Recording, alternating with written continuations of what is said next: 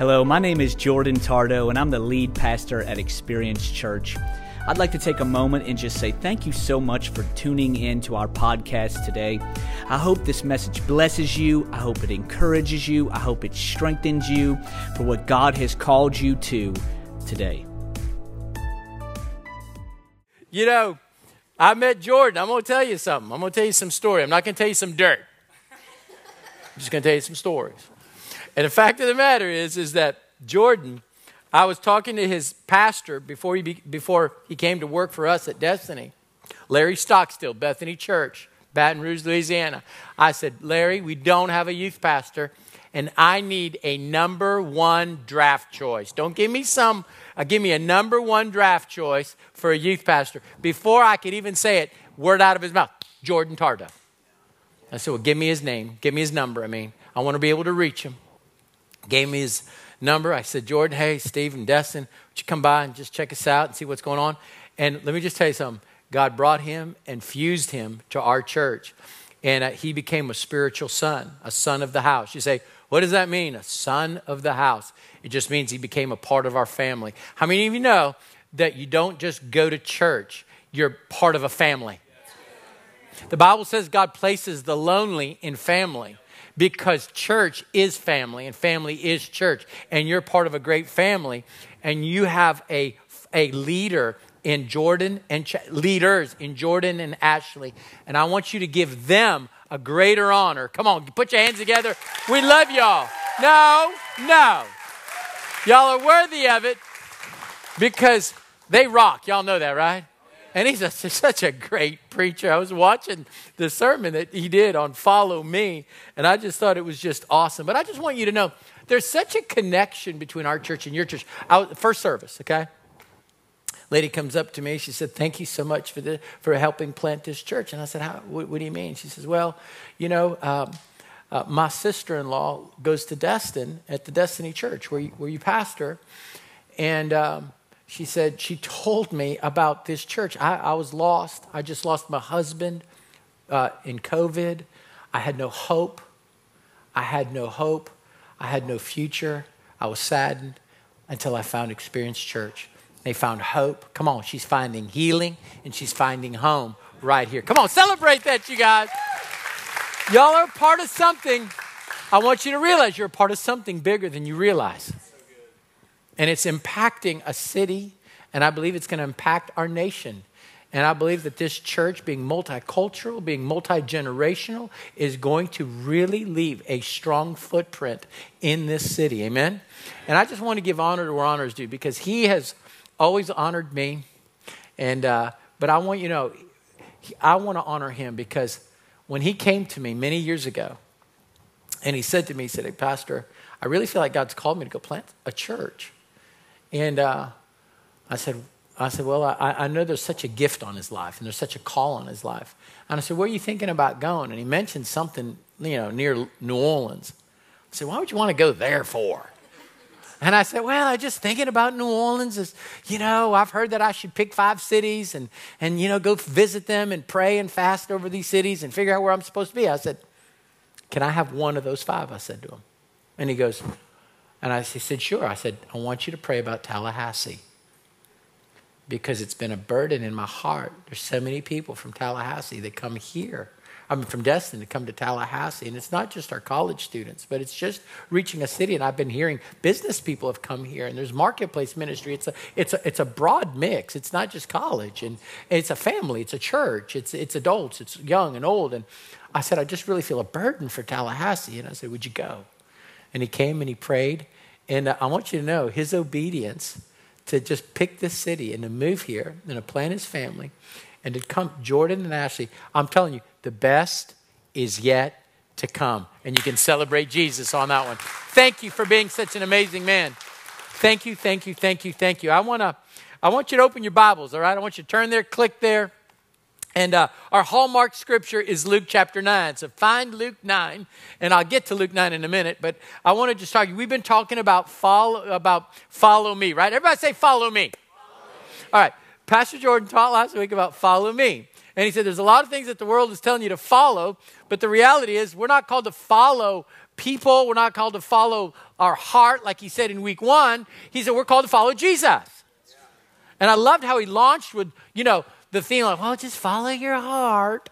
No, you don't just follow your heart because you guard your heart, like he said, and your heart can be deceived and lied to. Come on.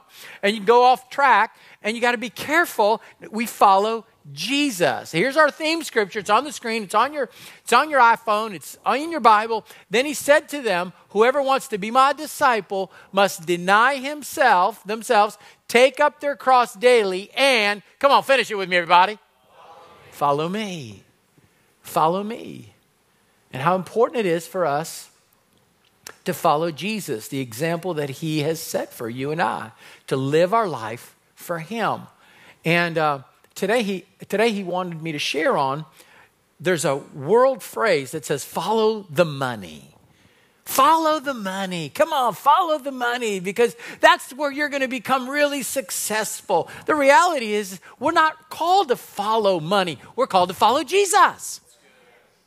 But the world makes us feel like if we follow money, we'll become a success. We're not called to become a success, we're called to live a significant life. So many times we confuse success with significance. They're totally two separate. Significance is that God is using me in a mighty way to make a difference in this world. Success is all about me. And I'm supposed to deny myself. And, and, and, that's totally contrary to what he said. It's not about fulfilling myself, it's about denying myself and following him. And we've got to learn how to follow Jesus and not follow the money. Whether you're successful, whether you're whether you're in college and one day you'll have your own career and God's going to bless you, whether you're already success, uh, you know, successful in doing things, the reality is, is God's calling us to be a, live a significant life by following Jesus. And that's what we're going to do today. And we're not going to follow our hearts, we're going to follow Jesus. We're not going to follow the money, we're going to follow Jesus. And I, I think it's important because in 1 Timothy 6:10, check this verse out. It's pretty sobering, all right? Check this out. For the love of money is the root of all evil. How many of you have heard this scripture? The love of money is the root of all evil, which some have coveted after. In other words, some have followed after, have gone after it so hard and so fast and so furious. They've coveted after it. That they've erred from the faith. They've gone off the rails. They've gone over the guardrails. They're no longer walking with Jesus. Money is their God. Money's in their heart. Money's in their pursuits, not Jesus. They've left the faith and they've pierced themselves through with many what? Say it, everybody. In other words, it disappointed them. Money promises you something that only God can give you. And why am I sad? Because you didn't follow Jesus, you followed money. You didn't, you didn't follow him. And this is why God is calling us to follow him. And how do we do that? By getting money out of our heart and moving it into our hands. Because if it's in our heart, we're going to worship it. Come on, somebody. If it's in our heart, we're going to just be enthralled with it. We're going to be so enamored with it. It'll be our ultimate pursuit. But if I can get money out of my heart and into my hands, now all of a sudden I can begin to shift from following money to a message I've entitled today Living a Life of Generosity. I don't want to live my life pursuing money.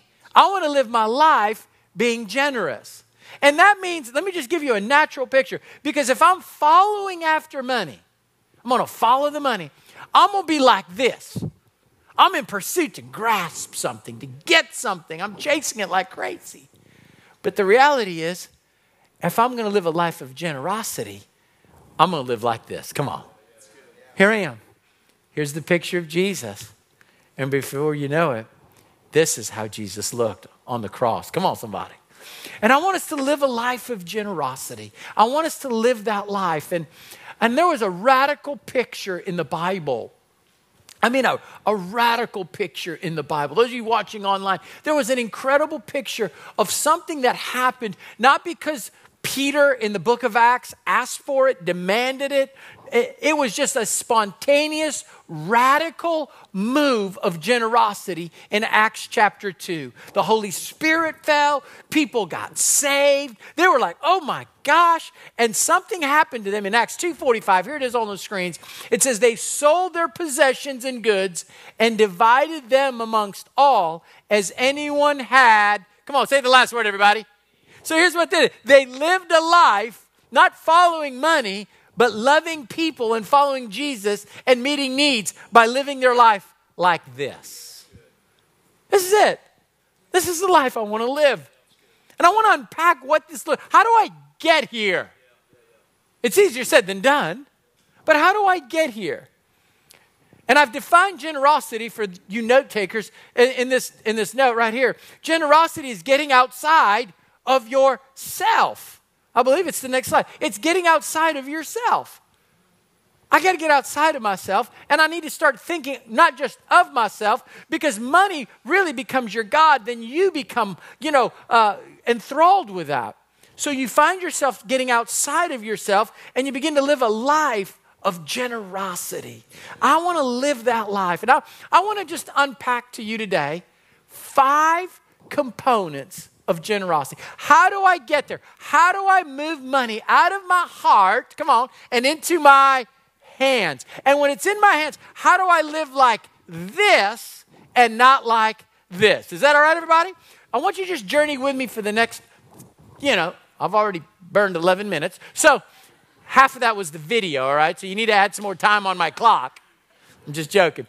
Uh, how do you get there? How do you get? How do you get to this? Number one, write this down. I really believe it'll speak to you in, in your life. First and foremost, the revelation of generosity. You say, what's that word mean? What does the word revelation mean? It means an eye opening experience. It means an aha moment. I see it. I get it. I couldn't see it before, but I see it now. I realize something that I've never realized before. Pastor, what is it that I've realized? It's simple. And I want you to bring that key thought. I know I'm out of order, but it's this I've received more than I'll ever give. Come on. You have received more than you'll ever give. You're like, are you serious? Yeah. From Almighty God. Life, health, blessings, acceptance, He's welcomed you into his family, seated you in heavenly places, adopted you, loved you, has a home in heaven for you. You just think about all that God has done for you, given his son for you. My goodness, he's done so much for all of us. Yes or no? Come on, yes or no? And if he's done so much, how in the world am I going to ever have this attitude? Well, I don't want to, I, I, I don't know if I should live like this. What do I have? What have I gotten? I've received more, come on, than I'll ever give. And when that happens, check this out. I believe this happens. Second Corinthians 9 7 tells us this one thought. So let each one give as he's purposed in his heart, not grudgingly, which I love that verse. Don't do it, you know what I'm saying? Because, you know, not grudgingly or out of necessity, uh, not because I have to, but God loves a, come on, finish it with me, everybody. A what? A well, how do you become a cheerful giver? Only when you have the aha moment and the eye opening experience. I've received more from God than I'll ever give. As a matter of fact, let me get out of giving and let me use the word forgiving. Now, let me ask you a question do you really think you're going to forgive someone more than God has forgiven you? And the answer is no. Because the Bible says when we've broken one law, we've broken all the laws. When we've done something with in, in, when we've done something in action or whether we've done something in our heart, it's still it's still sinful. Come on somebody. If I've looked at a woman, it's wrong. If I've touched a woman other than my wife, it's wrong. Come on. It's wrong. And the Bible says you have we have broken more laws. we have violated more things, have had more wrong attitudes, have been jealous and hateful and spiteful and gossiping. We have been forgiven more than we'll ever forgive. Come on. And this is why so many people will say, like, I just can't forgive my husband. I can't forgive my friends. And I just can't forgive. Like, they're like this with their forgiveness. And I'm like, how can you not forgive? Because you've received, come on, more than you'll ever give. So I can't live like this with my forgiveness. I got to live like this. You say, well, Pastor, it's hard. Well, I know it is. And we'll talk about that at the end. No, it's not easy to do this. But how many you know if we're going to follow Jesus, we're going to get there? Come on, somebody. We're going to get there. We're going to put it in our heart to get there. Let everyone do that. You know, I was telling, we have five campuses, and we're going to launch our sixth in Navarre soon. We're just along the Gulf Coast of Florida. You know what I'm saying?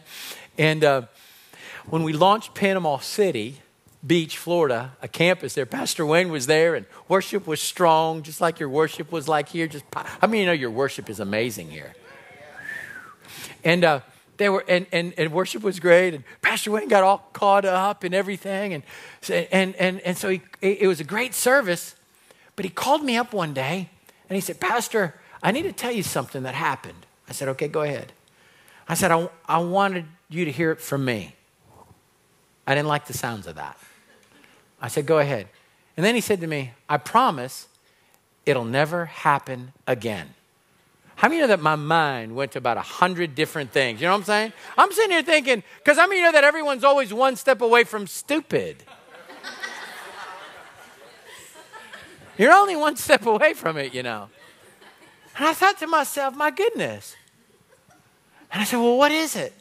He said, Pastor, I got caught up in the worship. I got caught up in the prayer times.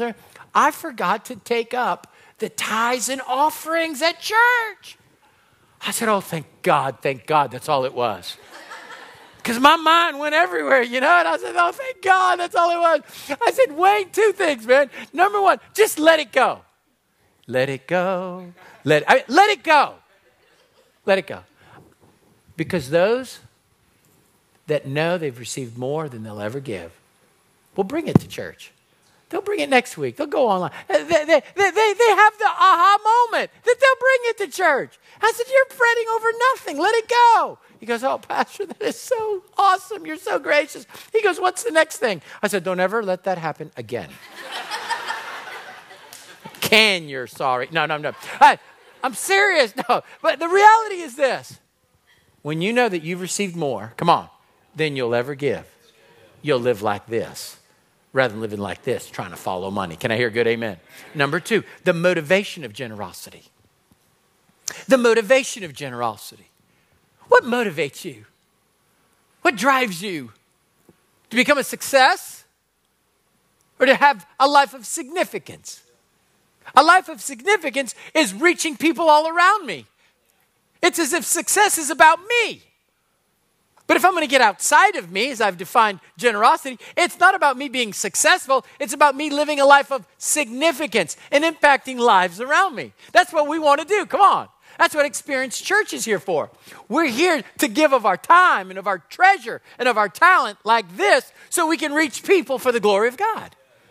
We want to reach lost people. We want to heal hurting people. We want to give a home to people. And then what's our motivation? See, when I first got saved, and I believe when you first got saved, you prayed this prayer when you got radically touched by God God, I want you to use me in any way you can. Come on, did you pray that? God, use me as much as you can.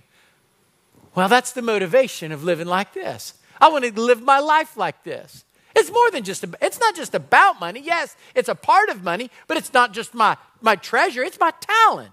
It's my time. It's me giving of all myself because I want to impact somebody. Bible tells us that Jesus told us two stories. One of a rich man who was all about himself. He's about success, and he just, he said, You know what? I'm so rich. I'm so blessed. I'm going to tear down my barns and I'm going to build bigger ones. I'm going to get rid of that five bedroom home and I'm going to give me a 10 bedroom home. And I'm just going to get, live a life of luxury and all about myself. And I'm going to tell my soul, Soul, you've got so many goods laid up for you. Just take thine ease, you know, enjoy life. And the Bible says God came to him that day and said, You fool. Now, when God calls somebody a fool, we should take notice. He said, You fool.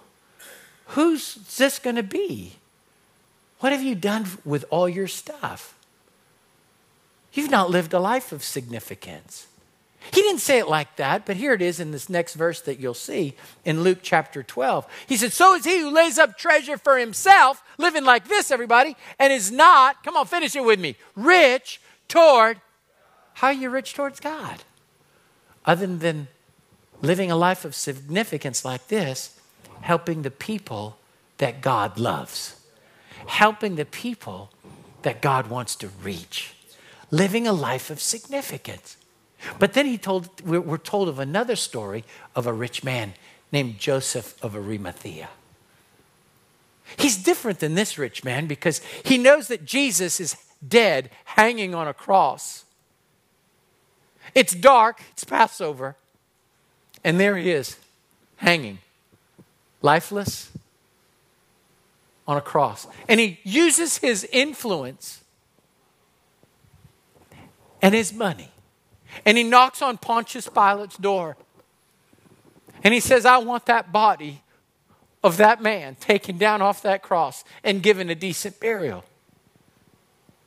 He does not need to just sit there and rot on the cross. Now, no one could, check this out, no one could demand an audience with Pontius Pilate in that moment. Not Peter the fisherman, not Andrew, not James, not John. Only someone whom God had raised up and blessed with means and with influence to make a difference in somebody else's life. See, when God blesses you, or if you are blessed, and in one day you will be blessed, He's going to raise you up to make a difference in somebody's life. And He gets that body of Jesus down off that cross, check it out, wraps it, anoints it, and places it in His own tomb. Now, He doesn't know this, but He's fulfilling prophecy in the Old Testament. He's fulfilling prophecy in the Old Testament. Or let's say it this way the destiny of Jesus that Jesus himself couldn't fulfill. He's dead. And now this man takes him and places him in his tomb. And the Bible tells us check it out to fulfill the scripture that he made his death with sinners and his grave with the rich. Jesus, in no way, shape, form, or fashion, could have fulfilled his destiny or his prophecy unless someone lived a life like this. Come on. I want to live like this. How about you? I want to change. I want God to use me. How about you?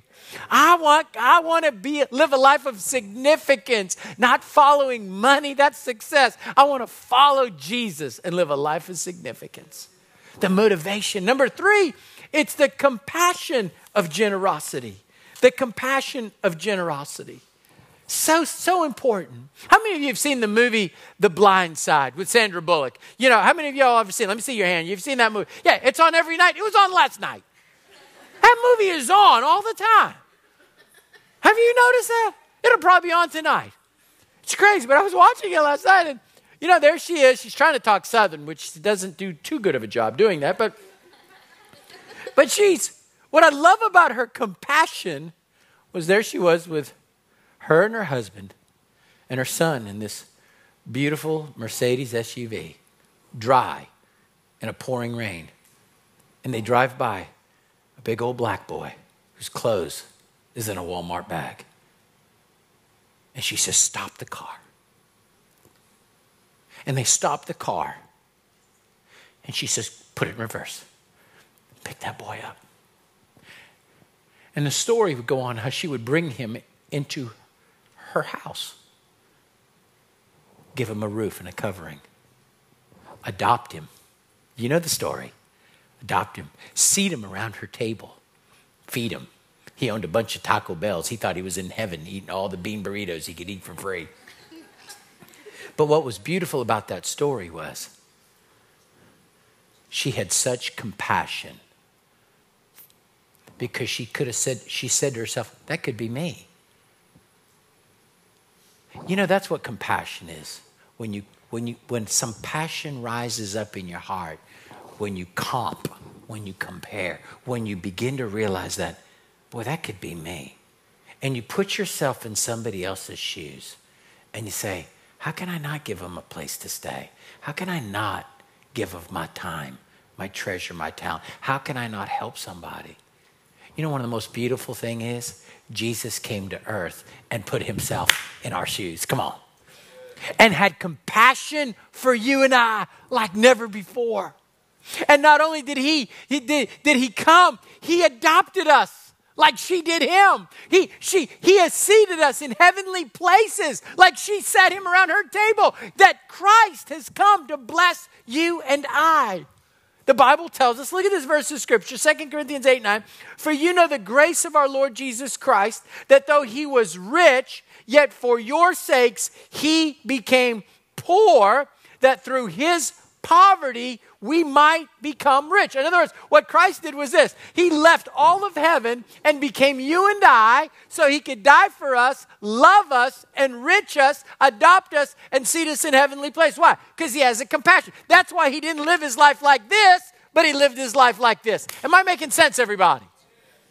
And this is, the, this is one of the components of getting there. Oh, I see it with revelation. And now I have a, a motivation. I want to help people. But there's an empathy in my heart towards helping those that don't have something.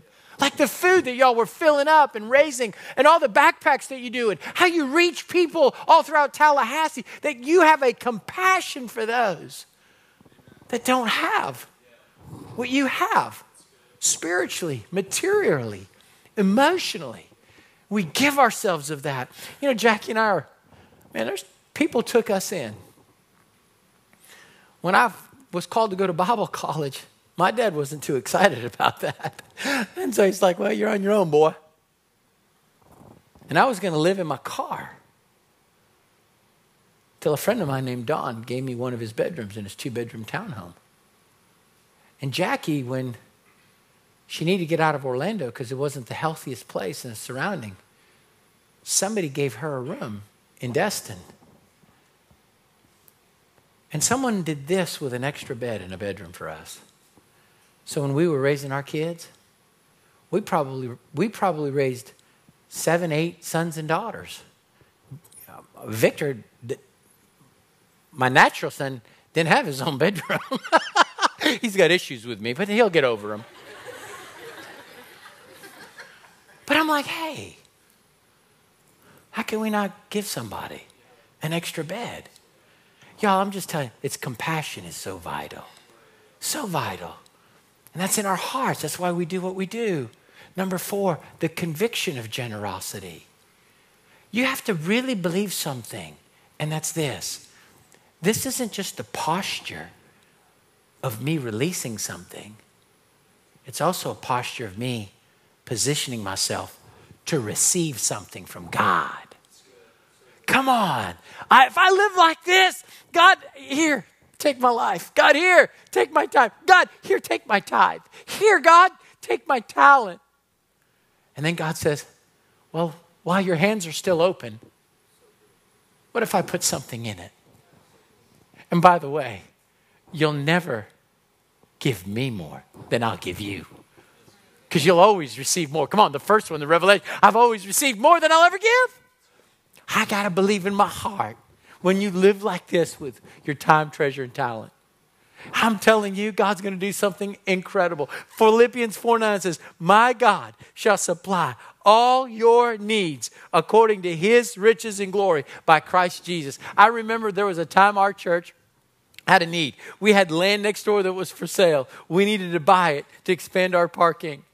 It was like Destin is just crazy expensive, you know? And I mean, this land was like, I don't know. At that time, it was three million. It might have been three trillion. It didn't, it was three million bucks. And we needed to put down 10%, which was $300,000 to buy this, this, this property to expand our park. We didn't have it.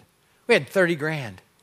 And there was a need that I knew that was part of a fellowship of churches that was wanting to start an inner city work in a city. And I said, Well, you know, I know we need 300,000. All we got is 30,000. I said, Let's just sow it. Let's just sow it. And we sowed it. We sowed it. We let it go. We're like, Well, What's the difference? If we need 270 or 300, it's still a lot of money. We were doing a newcomers luncheon at one time, and this one guy said, Pastor, can I come by and see you tomorrow? I want to just ask you some questions and talk to you. And I thought, okay, sure. And he came by and he saw me, and he's asking me a bunch of questions about the church and what was going on. And then he said, I want to just give you a tithe. This is going to be our church. We made that decision, my wife and I, in church. We came to your newcomers luncheon, and he gave me a tithe.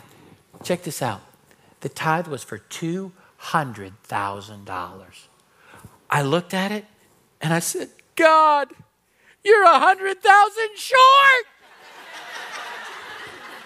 Isn't that terrible?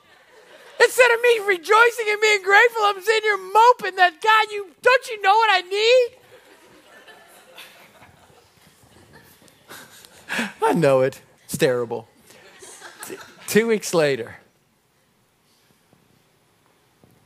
I get this FedEx package from a man who had a daughter who got pregnant out of wedlock.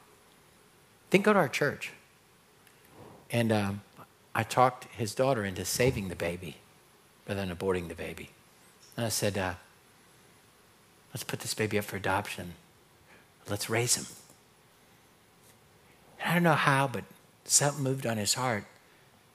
And I opened up his letter, and there was a check for $100,000 and together they made $300,000. My God shall supply all your needs. Now, listen to me. I'm in no way, shape, form, or fashion up here pro- proclaiming a prosperity gospel, telling you that if you give, we're all going to have beachfront homes and exotic cars. That, look at me, that ain't so. You hear me? Can I hear a good amen? Now, will God bless us? Yes. Will God bless us to be a blessing? Yes. Will He bless some to be extravagant givers because they've been extravagantly blessed? Yes. But at the end of the day, I'm just giving you an illustration for this one thing, righty? That when you put yourself like this, you're never, never going to outgive God. I have that conviction that whether I'm sharing an extra bed or some extra money, I am going to be blessed. The same way that little boy who shared his lunch fed 5,000 people. Because you'll never outgive God. Can I hear a good amen? Last but not least, and I'll close with this the reflection of generosity. How vital it is for us to follow God because we want to look like God. Come on. Don't you want to look like God? I do. I want to look like God. And I, uh, I have this key thought that I want to bring up because I believe you never look more like God than when you give. You do. You don't look like you don't look like God when you're like this because he didn't do this with his son. Come on. He did this with his son. Here, take him. Have him. For your sins and mine. There's something beautiful about that's why John 3:16 is so big. For God so loved the world that he what? You never look more like God than when you give. The Bible tells us in this one slide, and we'll close with this in Luke. Bring up that slide.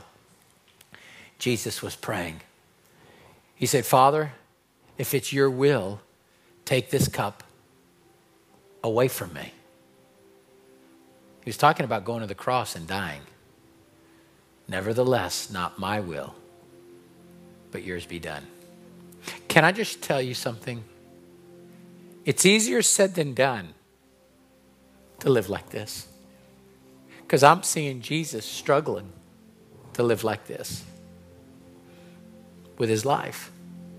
Then the Bible says that an angel appeared to him from heaven, strengthening him. Now, check this out.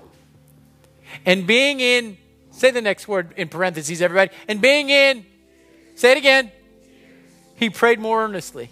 Then his, say it out loud, became like great drops of falling to the ground. And I saw it. I had my own aha moment. He was wrestling with what would cost him blood, sweat, and tears. I mean, at the end of the day, where do we think you get that term from? Right here. Wow, it cost me blood, sweat, and tears. Oh, you mean it cost you? It cost Jesus. See, I mean, when you're when you're having to work late at night and you can't put your kids to bed and you're you're kind of heartbroken with some tears. When you're sweating because you're pouring concrete or framing a home and you're sweating like crazy, and, you know, in this heat while trying to build a home, and whether whether you you know it just it just costs you part of your life, part of your blood, part of your time. And you're like, I get it. And then here comes the call, and God says, I want you to go serve on the on the dream team of Experience Church. I want you to give of your tithe. I want you to, I want you to be a part of a small group leader. And you're like, oh Lord, it's just too much. And you're reminded that you never look more like God than when you live like this. Because not only did he look like this, then he looked like this and he went to the cross and he died for you and I. And I just know this this isn't the world's way. Come on. This isn't the world's way. Jesus said, if you look to save your life, you'll lose it. But if somehow when you lose it, you'll find it. Come on, let's pray together. Bow your heads with me today. Father, thank you that you give us the example. Jesus, thank you that you can relate to us. It's not easy. It's not easy to give what costs us time, treasure, talent, giving a part of our blood, sweat, and tears. But we want to look like you and we want to be used by you, and we'll never give more than you. So, Lord, would you help us live a life of generosity, following you, not the love of money. That we would stay on the path of faith and kingdom, no matter how much the world is pulling us off course, that we would stay on course and true and stay pointed to true north, which is you. And that you would be pleased by the life that we live, and that, Lord, as we just give of our life, and as we give of our time and treasure and child, Lord, that we would be blessed Lord, that we would be a generous people. And that as we're generous, we'll see you just fill our lives with those things that only you can give. Today, I bless this house. I bless this church. I bless everyone in this house. And I just speak the blessing of heaven to just come upon them and overtake them. Use us, God. Use us as a family. Use us as Experience Church to make a difference, to reach young, old, black, white, doesn't matter. You only see lost people or saved people. May we have a compassion, God, a compassion for generosity, that we're giving of ourselves and of our stuff for a reason, and that's for others and to look like you. It's in Jesus' name we pray. And everybody said, Come on, give God a great praise today, somebody.